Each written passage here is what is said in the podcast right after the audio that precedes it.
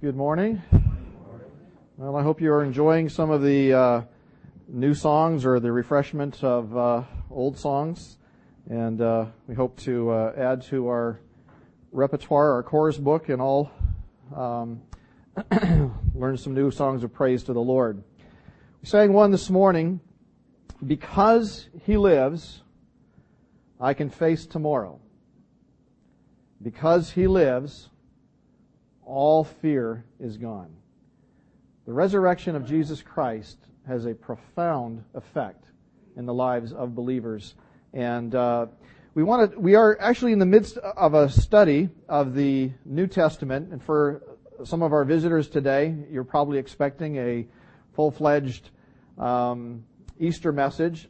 And uh, traditionally, we don't do that and instead we um, continue on in our study of the scripture that uh, we're in at the time.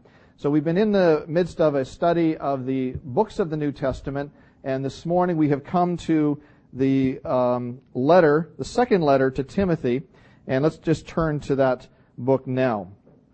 Second Timothy, and we're going to be, begin reading in verse one.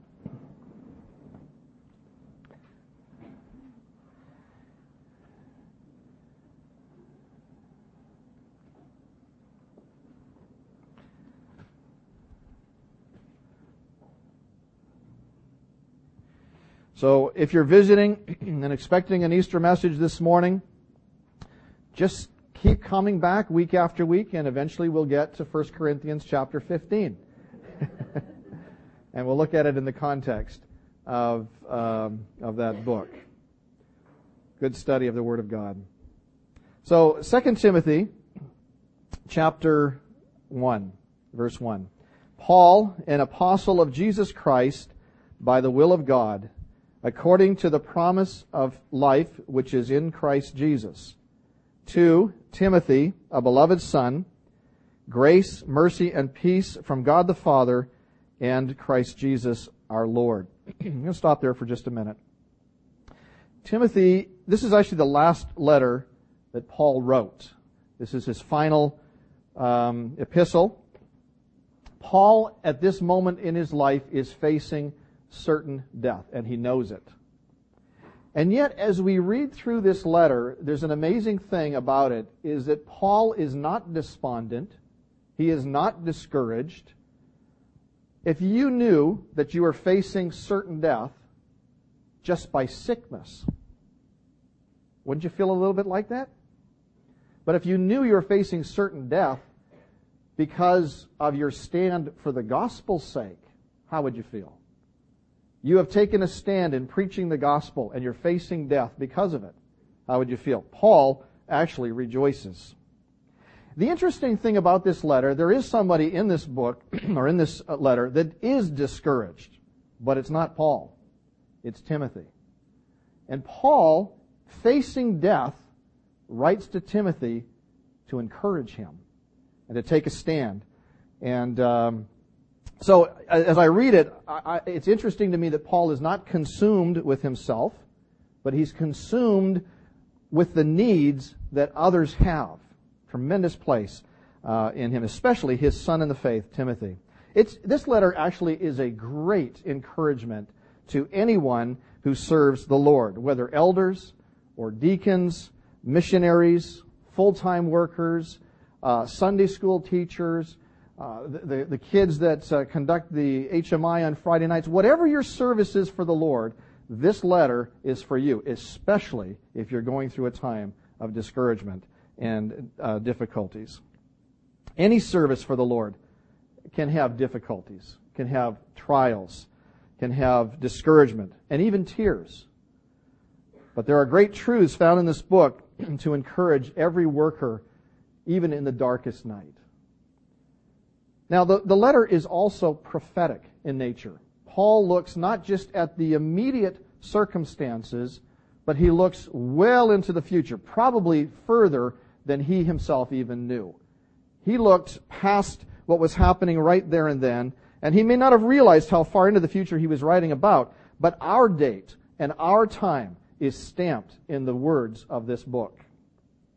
Timothy was sent to Ephesus, as we learned in 1 the first epistle of Timothy, to set things in the church in order.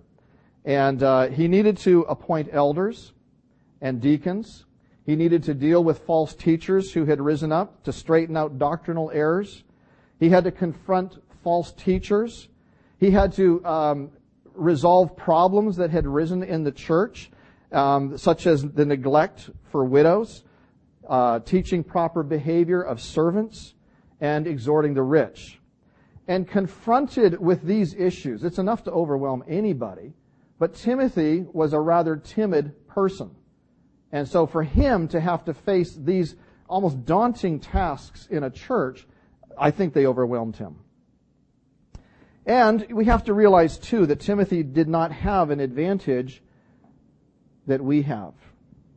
He didn't have um, church growth manuals. Now that was actually a, a joke. I don't know if you knew that or not.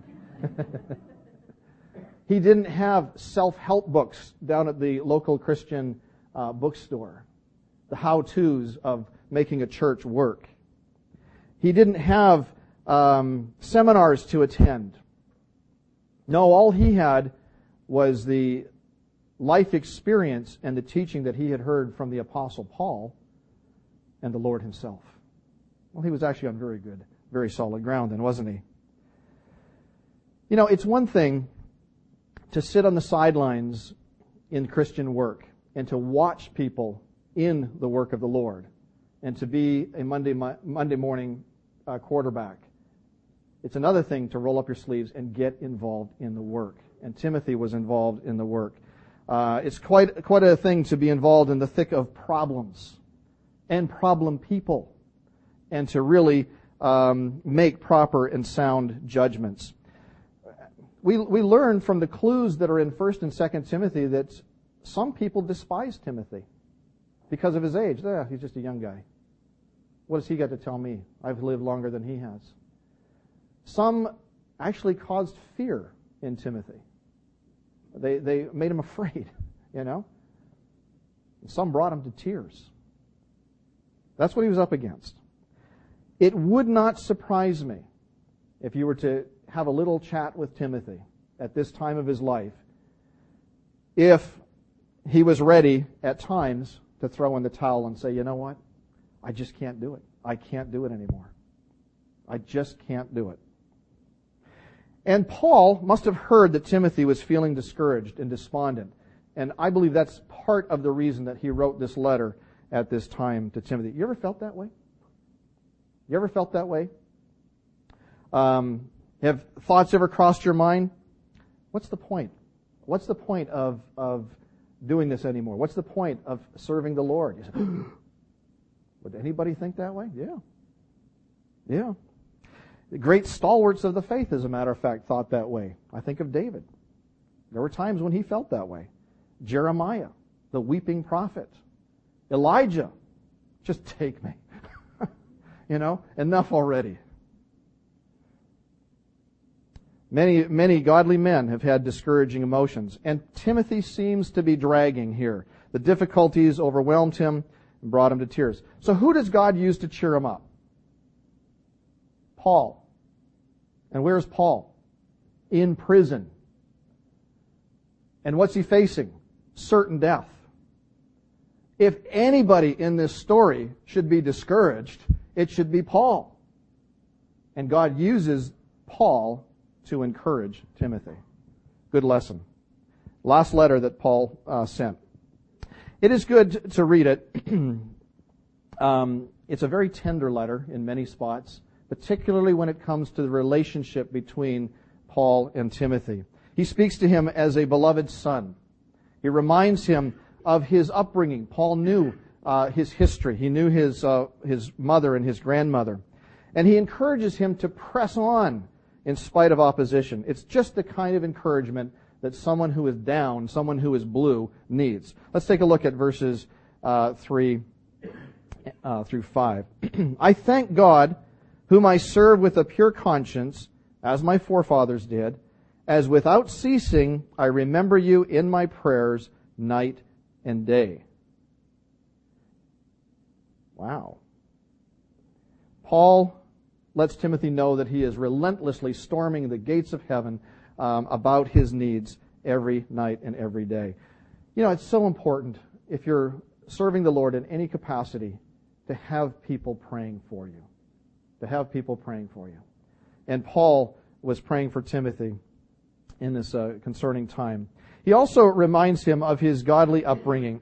he says, uh, greatly desiring to see you, being mindful of your tears, that I may be filled with joy, when I call to remembrance the genuine faith that is in you, which dwelt first in your grandmother Lois and your mother Eunice, and I am persuaded is in you also. How many of you have ever felt blue serving the Lord? Okay, a few, a few honest hands have gone up. That's good. Felt blue serving the Lord. You know what I have found to be the greatest cure for blues in serving the Lord? Rolling up my sleeves and doing more. really. One of the cures is to be active in the work of the Lord. Why? Because it gets your eyes off yourself and gets it onto the needs of others where it needs to be. Your eyes need to be there, on the welfare of others. Um, Paul answers some of the, the issues here in, uh, in this book. So let's take a look at um, what he says to Timothy. Here, first of all, he has a call to renewed service. Verse 6. Therefore I remind you to stir up the gift of God which is in you through the laying on of my hands. For God has not given us a spirit of fear, but of power and of love and of a sound mind. Paul challenges Timothy here to get right back into the battle. When a believer is facing, uh, is feeling overwhelmed or blue or discouraged, I'll tell you something, that is the time when Satan loves to kick him. It's also a time, funny enough, when the believer is often faced with friendly fire. And what's friendly fire? It's when you're being shot by your own guys. Okay? It often happens when a person is down. And Satan loves to use those times of discouragement to try to get the Christian to just quit. Give up. Just walk away. It's not worth it. But Paul encourages him to get right back in, into the battle. Stir up the gift that is in you. He says, God has not given us the spirit of fear. We sang, as I mentioned already, and as you remember singing, because he lives, I can face tomorrow. Because he lives, all fear is gone. You know, uh, as I look at, at this passage here, it says, God has not given us the spirit of fear. Not given us the spirit of fear. Fear is not from God. God gives us power. He gives us love. He gives us a sound mind. A sound mind is a mind that thinks straight.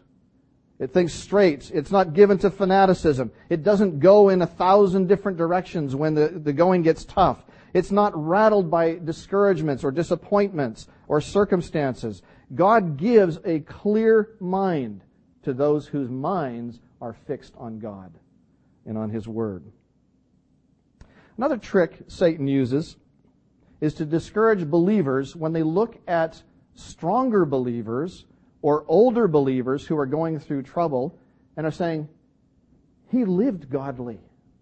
He lived a godly life. And look at the trouble he's going through. Why should I even try? Why should I even try? They fret because the evil person seems to be getting away with everything and the righteous seem to be suffering. Again, go back to the scripture. David faced the same thing. And as he talked about this in the Psalms, he, he was faced with this dilemma. Do you know something? Not only do we see it here, but we see it again later in the book. God has called us as believers to suffer for his sake. All who live godly will suffer persecution, the scripture says. This should not surprise us. This should not be alarming to us. This is our calling. This is our um, expectation. If you live a righteous life, you will suffer persecution. But don't be ashamed if you suffer persecution for the Lord's sake. So, here, rather than running from his trouble, Timothy is encouraged to stir up the gift of God and get back into the fray. All right, next, let's take a look at the next section um, in chapter 1. And I'm going to title this one, Do Not Be Ashamed. Do Not Be Ashamed. The phrase, not ashamed, appears three times in the rest of this chapter. When things get difficult in a believer's life, there is a tendency to di- want to distance yourself from other believers. There is a tendency to do that, especially if they're being persecuted or when they're being troubled because of following God's word. We tend to want to, I think I just broke this. We tend to want to uh, run the other way. So let's take a look at what Paul says here. Just, just uh, follow me here, starting in verse 8. And we're just going to kind of skip through some verses here. Verse 8. Therefore, do not be ashamed of the testimony of our Lord, nor of me, his prisoner, but share with me in the sufferings for the gospel according to the power of God. Then go down to verse 12. For this reason I also suffer these things. Nevertheless, I am not ashamed, for I know whom I have believed and am persuaded that he is able to keep what I have committed to him until that day. And then go down to verse uh, 16. The Lord grant mercy to the household of uh, Onesiphorus, for he often refreshed me and was not ashamed of my chain. Let's take a look at all three of these, just one at a time. Paul says to Timothy, first of all, verse 8, Do not be ashamed of the testimony of our Lord, nor of me, his prisoner. Why was he in prison? He was in prison for sharing the gospel, for preaching the gospel. In fact, not only does he say to Timothy, don't be ashamed of the testimony of the Lord, don't be ashamed of me, he says, share with me in the suffering for the gospel. What a note of confidence. It's like he's saying, come on in, Timothy, the water's fine. Paul's in prison. He's going to die for his faith. And he's saying, come on in, Timothy, the water's fine. Would you go? Would you jump in? That's what he's asking Timothy to do. Don't be ashamed of me. I'm here for Christ's sake. I'm here for the gospel's sake. Do the same. Do the same. Share with me in the suffering for the gospel. Why can Paul be so optimistic about suffering? Because God saved us. And He chose to save us before time began he's, he's giving us a little clue into God's plan of salvation here. And he says, look, before there was even time, God chose you before the foundation of the world. And in time, Christ came. And we heard the gospel. And we believed the gospel. And we're saved. And we're on our way to heaven. This isn't all there is. This is temporary. I'm going home to be with Jesus. So don't be ashamed of me. Don't be ashamed of the gospel that I preach. Come on, get involved. Preach the gospel. There are plenty of others who still haven't heard. That's what he's talking about here. Satan may throw all the barbs and arrows and weapons of mass destruction at Christians to discourage them and to make them ineffective. But don't lose sight of the fact that we are on the winning side. I love, I love that song that says, I read the back of the book and we win. And we win. Actually, Christ has already won. We're just participants with him in that sense. He will come to deliver us from this world. Don't be ashamed of me. Share with me in the sufferings for the gospel. Then, second, Paul says of himself, I am a, verse uh, 11, I am appointed a preacher an apostle, and a teacher. For this reason, I also suffer these things. Nevertheless, I am not ashamed. The Greeks ridiculed him. The Jews wanted to kill him. He was in prison in Rome. They were, he was waiting his execution. And yet Paul could say here that he was not ashamed of the gospel. Why? Because Paul said, I know whom I have believed and I am persuaded that he is able to keep that which I have committed unto him against that day. Wow, that's a great phrase. I love it. All of that, that phrase, to keep what I have committed to him, is actually two words in Greek. We had to say all that to, to accomplish what Greek said in two words. He said, I have made my deposit. When you make a deposit, where do you do that? Usually in a bank, right? And what you are doing when you take your money and you make that deposit, you are expecting the bank to keep it in safekeeping until you need it. And they usually do a pretty good job of that so far. Paul preached the gospel. He was making deposits in the bank of heaven. And the returns aren't 5%, 6%, 7%. They're out of this world. They're eternal. As he preached the gospel, people got saved. He has eternal fruit from the preaching of the gospel. And he said, yeah, there's opposition. Yeah, there is persecution. Yes, there will be trials and perhaps even death. But souls are saved for all eternity. And that deposit can never be touched. And so Paul challenges Timothy to hold fast to the pattern of sound words. In other words, preach the gospel that I preached. Preach the same gospel, and you too will see fruit. I am not ashamed that I am a teacher. I am not ashamed that I am an apostle. I am not ashamed that I am a preacher of this gospel that saves. And neither should we. Paul next uh, talks about, well, he doesn't dodge the fact that there were some who turned from him. In fact, it says, many abandoned him. He says, all in Asia. That's a lot. All in Asia, including, and two by name, Phygellus and Hermogenes. But there was one bright star in the blackest night here, and that was the man on Onesiphorus. He said, that good thing which was, verse 14, that good thing which was committed to you, keep by the Holy Spirit who dwells in us. This you know, that all those in Asia have turned away from me, among whom are Phygellus and Hermogenes. The Lord grant mercy to the household of Onesiphorus, for he often refreshed me and was not ashamed of my chain. But when he arrived in Rome, he sought me out very zealously and found me. Probably in doing that, he was risking his own life any kind of an association with this apostle. But he, he sought him out, found him. The Lord grant to him that he may find mercy from the Lord in that day. And you know very well how many, t- how many ways he ministered to me at Ephesus. Paul says of Onesiphorus, he often refreshed me and was not ashamed of my chains. Really what he's saying to Timothy is this, look, most people may be against me, but Onesiphorus wasn't. You be like Onesiphorus. Follow his example.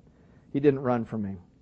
He was not ashamed to be associated with Paul, even in prison, and came to minister to his needs. All right, let's take a look now at uh, 2 Timothy,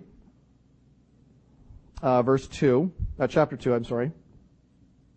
Paul wants to continue to strengthen, to encourage, to give help to his son in the faith. and he does so with seven simple illustrations that are meant to encourage not only Timothy, but they're meant to encourage us too.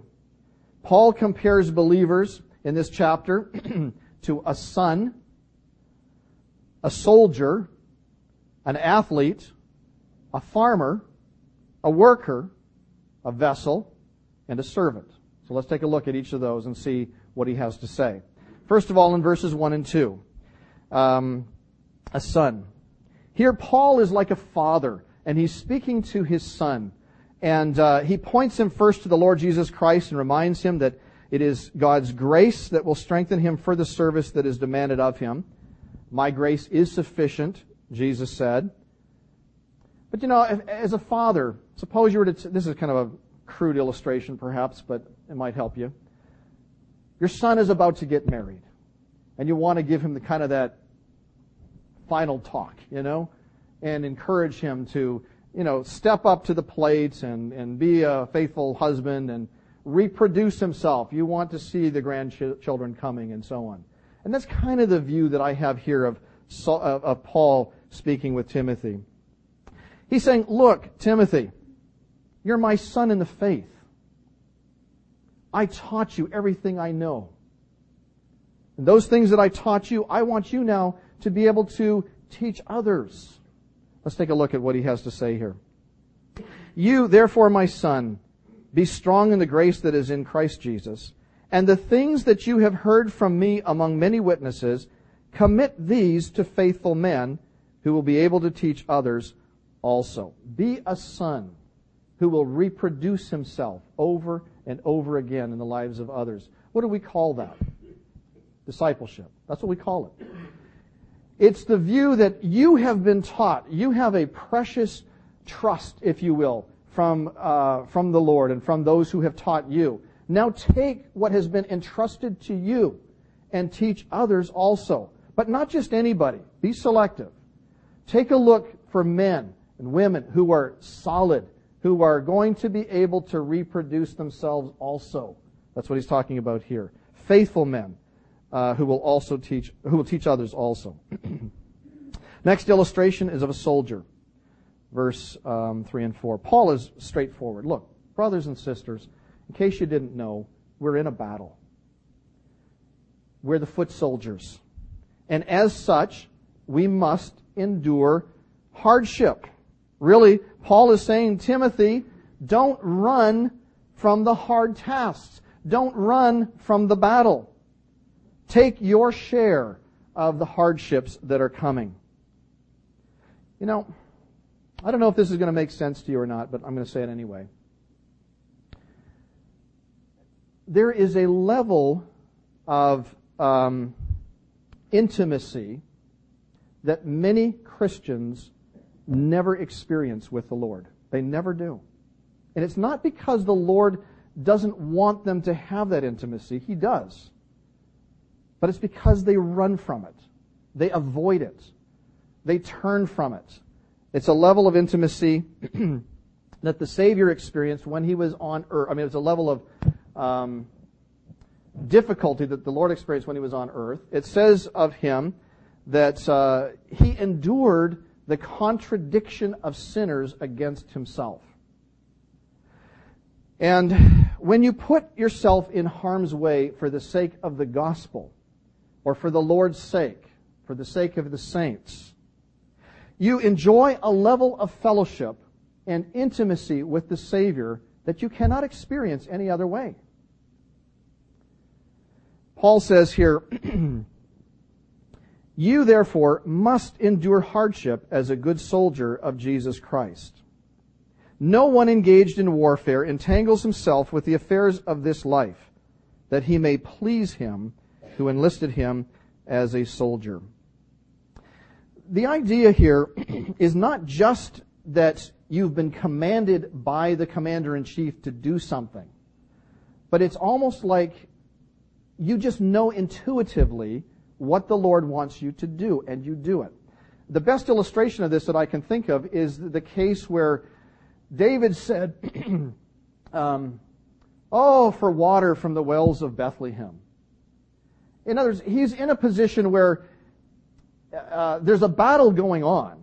The enemies really uh, control the territory where Bethlehem is, and he grew up there, and he remembers the refreshing water from a well in Bethlehem. And he just kind of uttered a, oh, man, it'd be nice to have a drink from that well. And two of his men break through enemy lines and get him a drink of water from that well. It's incredible. Just because of his sigh for the water. They weren't commanded to do that, but they did it because they knew that's what pleased him. That's what he wanted. Now, David, of course, took it and poured the water out uh, before the Lord. It, it, they, they risked their lives. But this is the kind of intimacy that I'm talking about, where we just walk in such a way with the Lord that we know what He wants us to do. And His sighs, if you will, become our desire as well. I hope you can experience that intimacy with the Lord. Third, an athlete, verse 5. Pat Milton, an Associated Press writer, writes about the Olympic athlete who used performance enhancing drugs and had her um, medals stripped from her. He said, or she says this, Marion Jones tried to choke back the tears streaming down her face and bowed her head in a desperate effort to regain the composure that used to be her trademark. The strong, poised woman who was once a symbol for everything right about women, women in sports was long gone. She was now a liar and a cheat. Her sins laid bare for everyone to see. This is an unsaved person writing about an athlete who lied about taking performance enhancing drugs. Paul writes in verse 5 And also, if anyone competes in athletics, he is not crowned unless he competes according to the rules. Paul encourages Timothy to get into the race, to compete well, to shoot for the gold. But just as there are rules in athletic competitions, so there are rules in spiritual matters that must be followed. Next illustration is the farmer. The hardworking farmer, verse 6, must be first to partake of the crops. Most Christians want an abundant, fruitful life. They want to see fruit and they want to see it in great proportion. Right? Isn't that a desire that we all have as believers? I think it is. But there's a, there's a uh, clue in this as to how to get that. It says here, the hard working farmer. Many workers want the reward of the abundant fruit, but they don't want to put in the time. They're unwilling to put in the time and the effort to get the job done. It's the hard-working farmer who enjoys the fruit of his labors. And Paul points to the reward, but he also gives us the path to get to that reward, the way to get to it. Be a hard-working farmer in the work of the Lord. Paul then reminds Timothy to remember the Lord Jesus Christ who rose from the dead according to the gospel. Paul shows himself to be a good soldier, that he suffered trouble and endured all things for the elect's sake. Then he declares some wonderful truths of the gospel in verses 11 through 13, that we are identified with Christ in his death and his resurrection, and that we will reign with him, and that he will remain faithful. The next illustration is a worker. Verse 15 says, Be diligent to present yourself approved to God, a worker who does not need to be ashamed, rightly dividing the word of truth. This means that we are to continuously put ourselves at God's disposal for whatever work He wants us to do. That's really what it means. Whatever capacity, whatever work He wants us to do. And we are, uh, as we prove our seriousness about putting Him first, he gives us further work to do. The worker. This is really a skilled worker that Paul is talking about here. Skilled at handling the Word of God. And how did he become so skilled? Well, there's only one way that I know to become skilled in this book. You know what it is? Spending time in it. Long, lonely, lonely, lonely hours in it. Okay? Study to show yourself approved unto God. There's no other way. I'm sorry. There's no self-help trick. There's no tapes you can listen to at night and just bring it all in by osmosis. It doesn't work that way. It's the diligent study of this book that is going to, going to make a difference um, in this case. Giving up legitimate pleasures to spend time in that book. Saying no to things that are morally neutral to spend time in that book. Saying no to sleep, either late at night or early in the morning, to spend time in that book. I'm sorry, there's no other way. But the rewards are eternal. It's worth it. He who studies this book becomes a skilled worker, and as a result, he is able to handle whatever work the Lord gives him to do. Whatever the Lord brings to him. Uh, even addressing men who have strayed from the faith. Paul then says to Timothy, shun profane and idle babblings, for they will increase to more ungodliness. And their message will spread like cancer. Hymenaeus and Philetus are of this sort, who have strayed concerning the truth, saying that the resurrection is already past, and they overthrow the faith of some. Brothers and sisters, let me, let me just ask you this. Suppose you were faced with two people like that. How would you deal with them? How would you handle them? What answer could you give them? It comes from this book. And if you don't know this book, you can't give an answer. Spend time in the book. Study to show yourself approved unto God, a worker who does not need to be ashamed. Next is a vessel for honor. It says, verse 20, but in a great house there are not only vessels of gold and silver, but also of wood and clay, some for honor and some for dishonor. Therefore, if anyone cleanses himself from the latter, he will be a vessel for honor, sanctified and useful for the master, prepared for every good work. I live in a big house.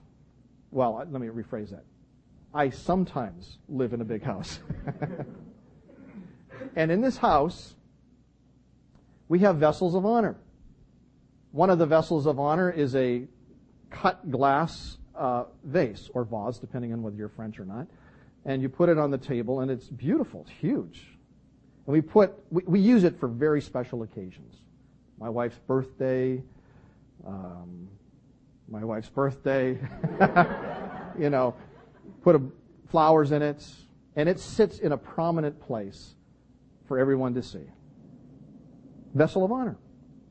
But then I also have a bucket that I use for my mop to clean the dirty tile floors after our guests have left.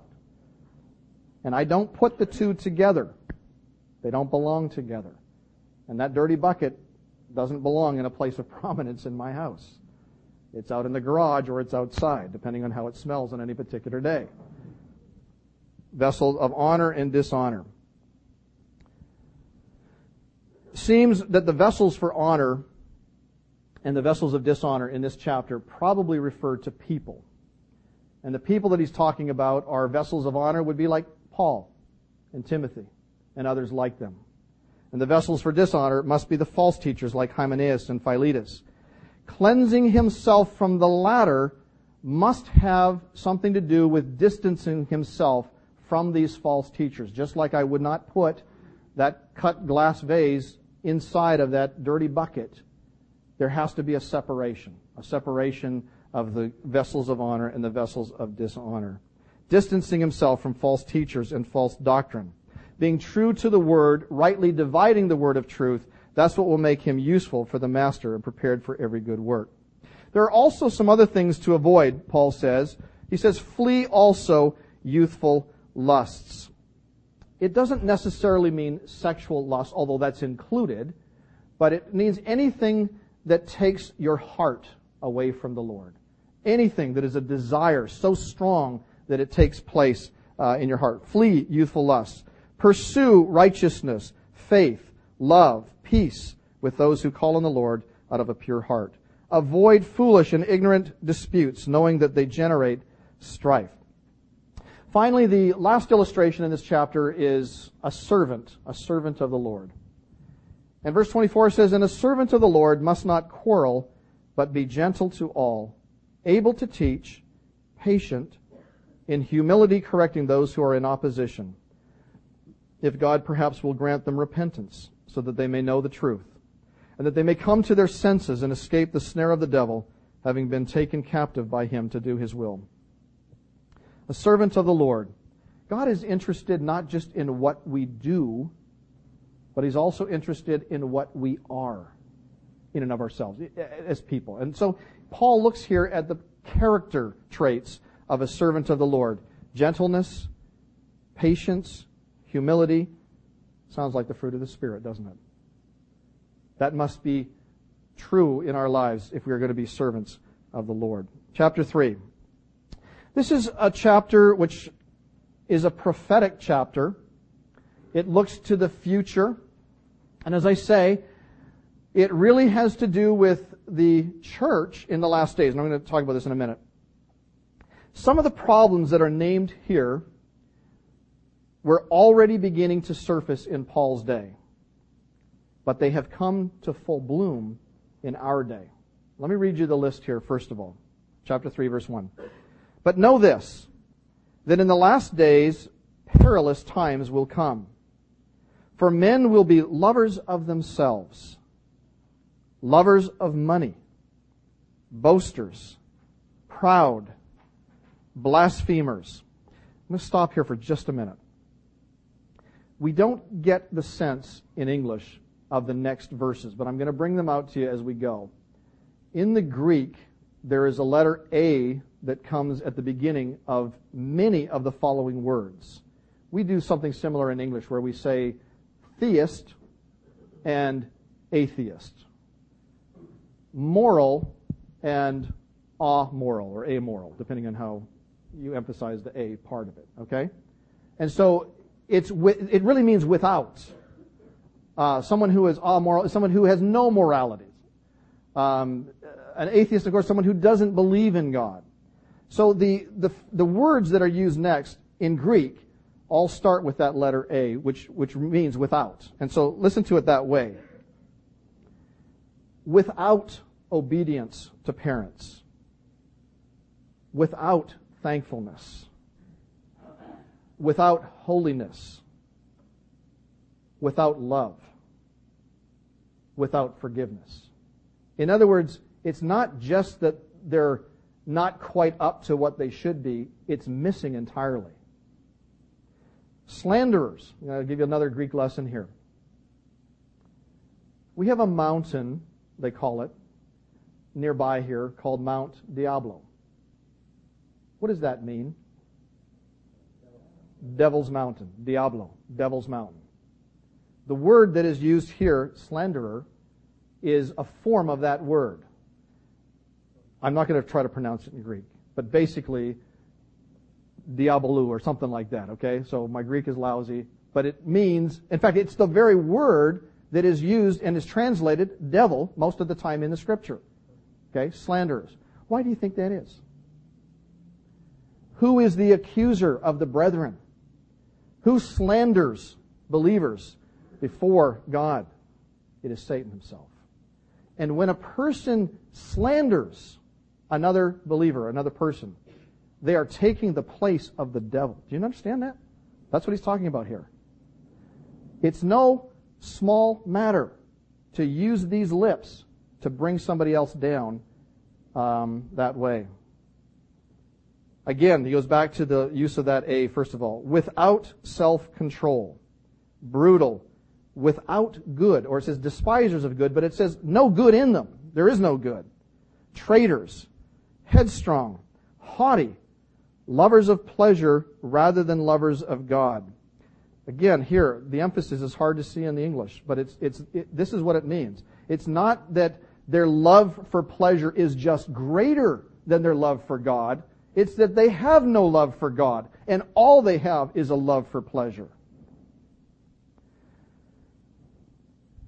Having a form of godliness, but denying its power, and from such people turn away.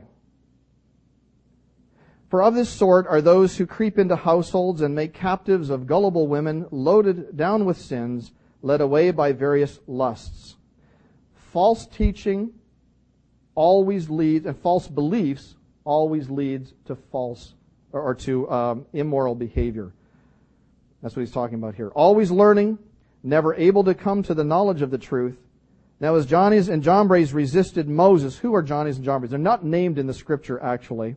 And so tradition has it that they are the two magicians who stood in Pharaoh's court when Moses was there, and every time Moses did some kind of a miracle, they mimicked it. They copied it. They tried to, to be like him. And they had a form of power, but they really didn't have power. It was a trick. What Moses did was the real thing. And they finally had to admit that. And the same is true here in a spiritual sense. They have a form of godliness. It looks like they might be believers. It looks like they might really be uh, spiritual, but there's no power. They don't really know God. And so do these also resist the truth. Men of corrupt minds, disapproved concerning the faith. But they will progress no further, for their folly will be manifest to all, as theirs, that is Jannes and Jambres, also was. God showed his power in Egypt. And they recognized, in fact, I think they even said it, this is the finger of God. They finally had to come to that point. So will these people as well. Know this, that in the last days, perilous times will come. The last days. It's a common phrase describing the period just prior to the close of this age. Paul says, in the last days, perilous times shall come. He lists the moral corruption that will be evident in the last days. And so quite naturally the question arises, well, okay, I mean, I, I read this list and I say, uh, at, at what point in history have men been any different than described here? Doesn't Paul give us a similar list in Romans chapter 1? How are the ones in the last days any different than the ones described in Romans chapter 1? Are they any different? Well, we must admit that men have always been like this ever since the fall. Sin entered the world, and they've always been like this. The heathen could always be described in these terms. But here in 2 Timothy, Paul is not describing the heathen again. He is describing here those who are in the professing church. That's the difference between that list in Romans and this list here. And this should be alarming to us. I want to consider the history of the church at Ephesus for just a minute. Paul went there and he caused quite a stir in that city for he t- and he taught there for about three years.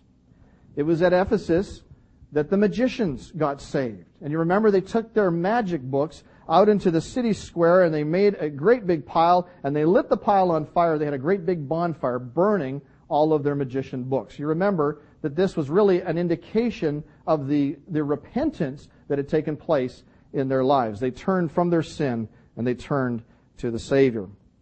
It was in Ephesus that the whole city was filled with confusion and cried out, Great is Diana of the Ephesians.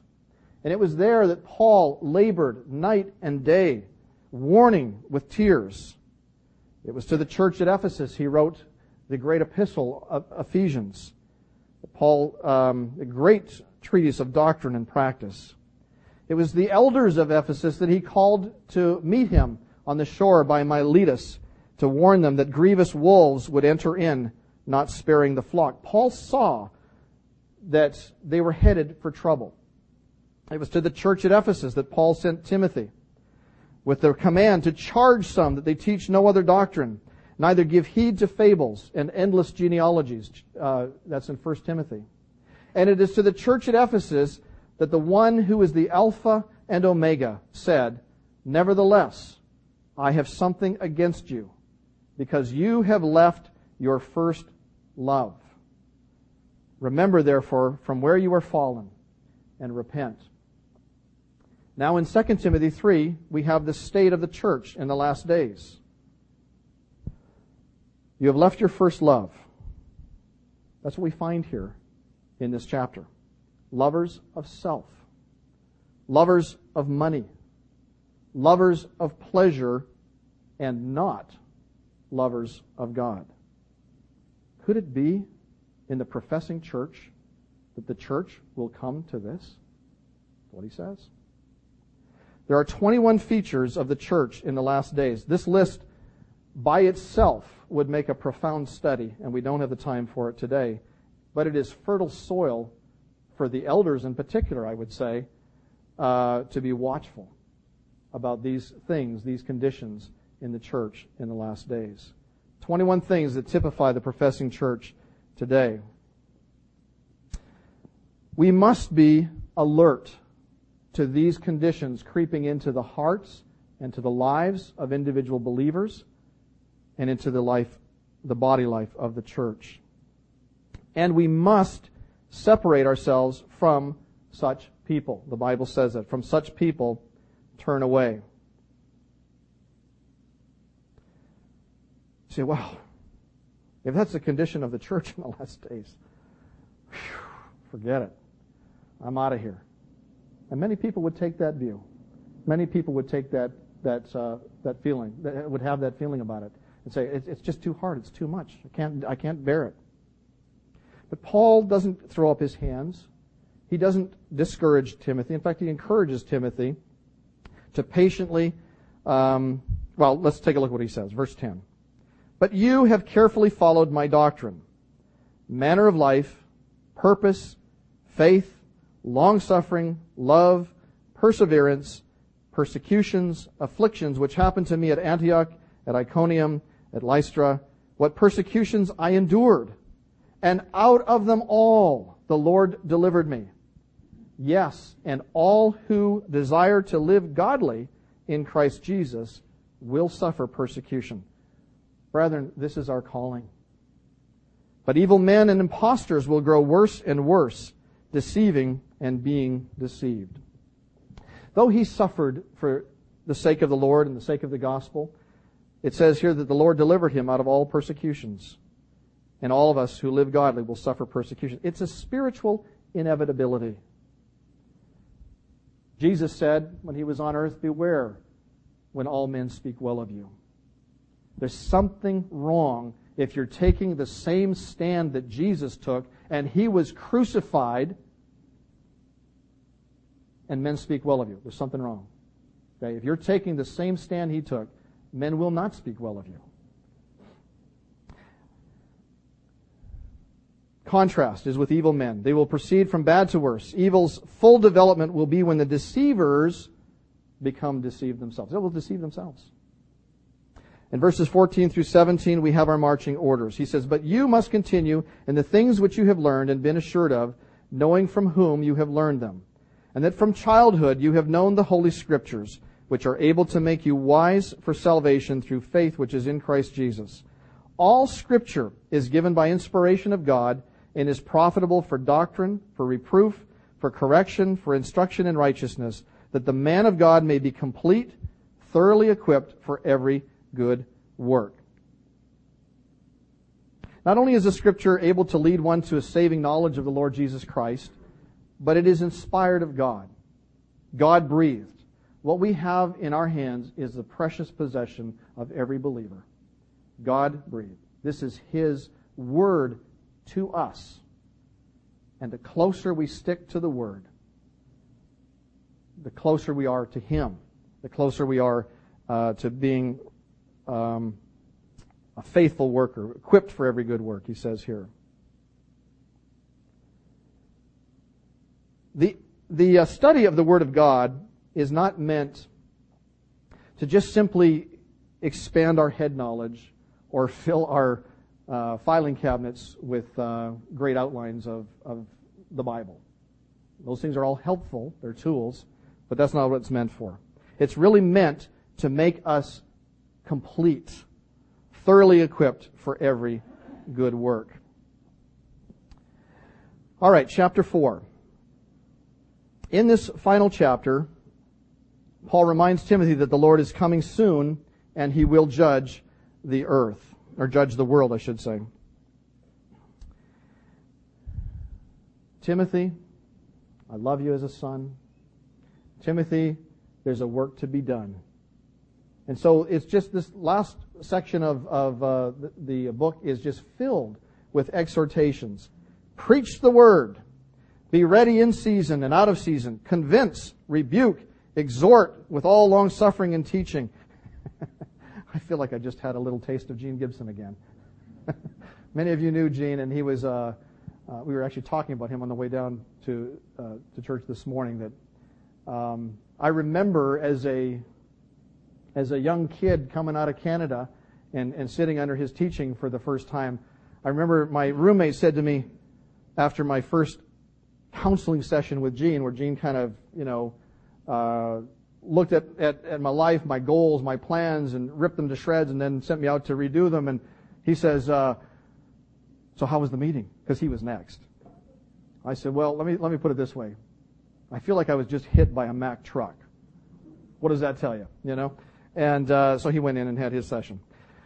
But Tim, but Paul is like that in a sense. You know, Gene was a, a, a he was an exhorter. I almost said an extorter, and that's not very good. He was an exhorter. Gene would really see the issues that were needed in a person's life and just go right for them. And that's what Paul does here with Timothy. Preach the word. Convince, rebuke, exhort with all long suffering and teaching. For the time will come when they will not endure sound doctrine. Who's the they there?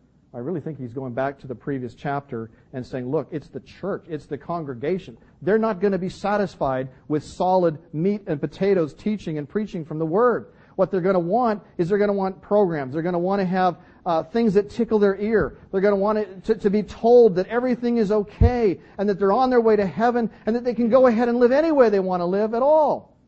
Just turn on the TV and you're going to see these guys a dime a dozen. And they have the largest churches in America today. And they're teaching false doctrine. And I've turned on many of them and I hear Christians say, Oh, don't you just love so and so? No, I don't. I'm sorry. He's teaching false doctrine and he's leading people astray. And it goes on every day on television, and particularly on Sundays. It says they will um, not endure sound doctrine, but according to their own desires, because they have itching ears, will heap up for themselves teachers, and they will turn their ears away from the truth and be turned aside to fables. It's interesting to me here. There's a little twist in this section. Normally, Paul goes right for the jugular and he talks against false teachers. That's not what he's doing here.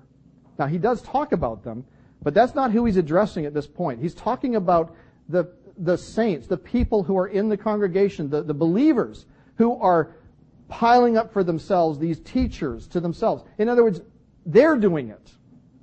Now, the, the false teachers are wrong. Don't, get, don't misunderstand me. But who's at fault? Who does Paul blame here? It's those who want to hear that. They don't want to be challenged. They don't want to be uh, taught the truth. How's your heart today? Do you love the Word of God? Amen. Do you want the meat and potatoes of His Word? Does it? Do you go out of here and say, you know what? I, I really see, Lord, you've taught me again that there's some areas in my life I need to change. I hope that's the case. I hope it's the case. But you, Paul, Paul says to Timothy, be watchful in all things, endure afflictions, do the work of an evangelist, fulfill your ministry. In other words, Timothy, you may be discouraged. You may be despondent. You may be full of tears. But now is not the time to quit. We're almost there. We're almost there. Since the Lord is coming soon, we need to be more energetic in our preaching of the gospel and teaching of the truth, as we see next. Paul looks back at his life, and it's finished, and he knows it. He's at the very end of a, a long uh, career of serving the Lord. He's not ashamed of anything that he has done as a believer. He says of his past as a, as a proper Jew and following Judaism, he says, I count it all but dung. But as far as the things concerning the gospel are concerned, he says this, for I am already being poured out as a drink offering, and the time of my departure is at hand. I have fought the good fight. I have finished the race. I have kept the faith. Finally, there is laid up for me the crown of righteousness, which the Lord, the righteous judge, will give to me on that day, and not to me only, but also to all who have loved his appearing. There is no fear of death to, to this one who, who has been serving the Lord so faithfully. What should he fear? He served the Lord well. He did what the Lord wanted him to do, and he knows that his departure is at hand. He's going to be with the Lord, and when the Lord judges the believers to give out the rewards that he has promised, Paul is going to get the reward. And I know what he's going to do with it. And I've heard the same from many of you. That if I get any crown from the Lord at all, for righteousness, service, in any capacity, I know the place is not on my head. It's at the feet of the Blessed One who died for me and rose again. That's where it belongs. Then he talks about all those who have uh, been left behind. I'm not going to go through the whole list. It's a lot of names of people that you don't know, and uh, there are some that you do. Um, but he does encourage uh, Timothy to come to him quickly, both in verse 9 and 21. He talks here about those who did not stand with him, but how the Lord stood with him and strengthened him. But I just want to end for uh, end the message this morning with verse eight. Finally, there is laid up for me the crown of righteousness, which the Lord, the righteous judge, will give me on that day, and not to me only, but also, uh, but also to all who have loved his appearing. In this last word of encouragement to Timothy, Paul points to the future. There is a future reward for faithful service, a crown of righteousness. Therefore, press on in the work. Never give up. Never be discouraged.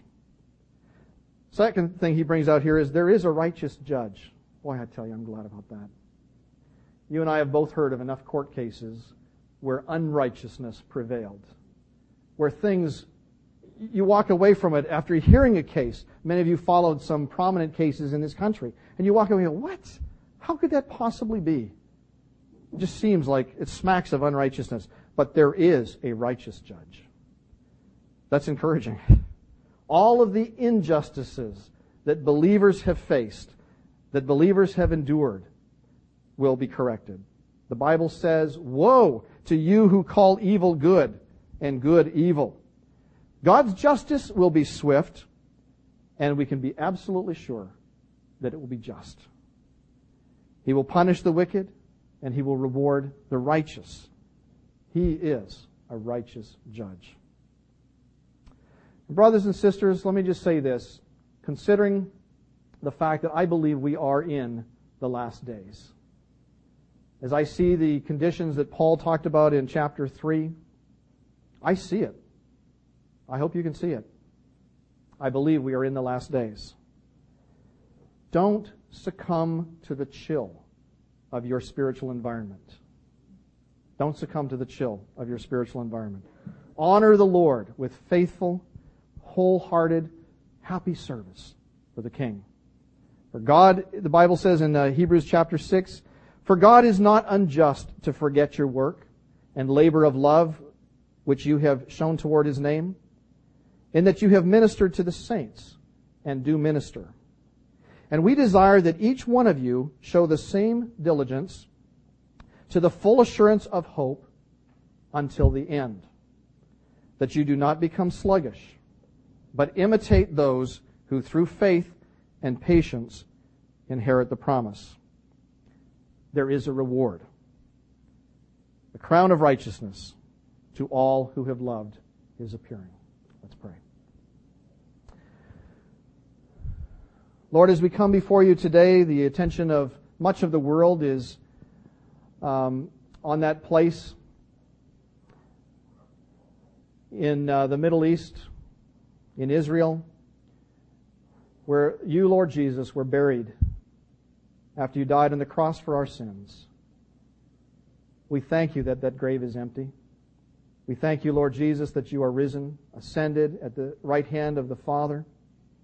We thank you that the promise of your word is true and amen.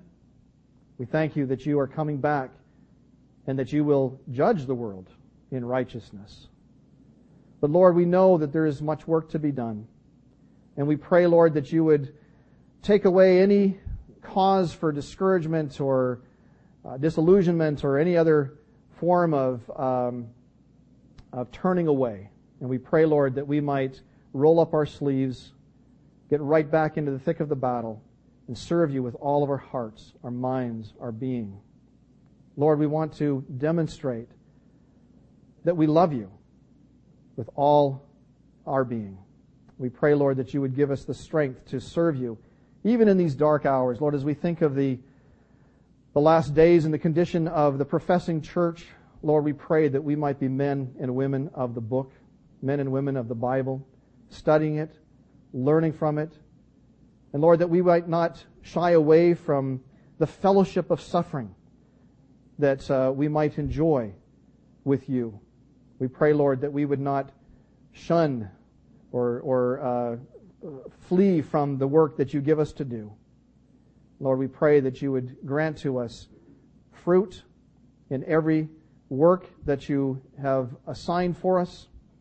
We pray that we would be fruitful in the gospel and that, Lord, we might be able to find those faithful men and women, that we might be able to teach them so that they might teach others also. Lord, we think of the great work that is ahead of us and we pray, Lord, that uh, we would not be flagging or lagging or lacking in any way. We pray, Lord, that you would give us the strength, the grace that we need to endure all that is before us. We pray that we might live in such a way to bring you honor and glory. And that, Lord, any reward that you have for us, that is offered to us, that we might, uh, like the saints who have gone before us, lay these crowns, these prizes at your feet in worship and adoration for all that you've done for us. We pray in Jesus' name. Amen.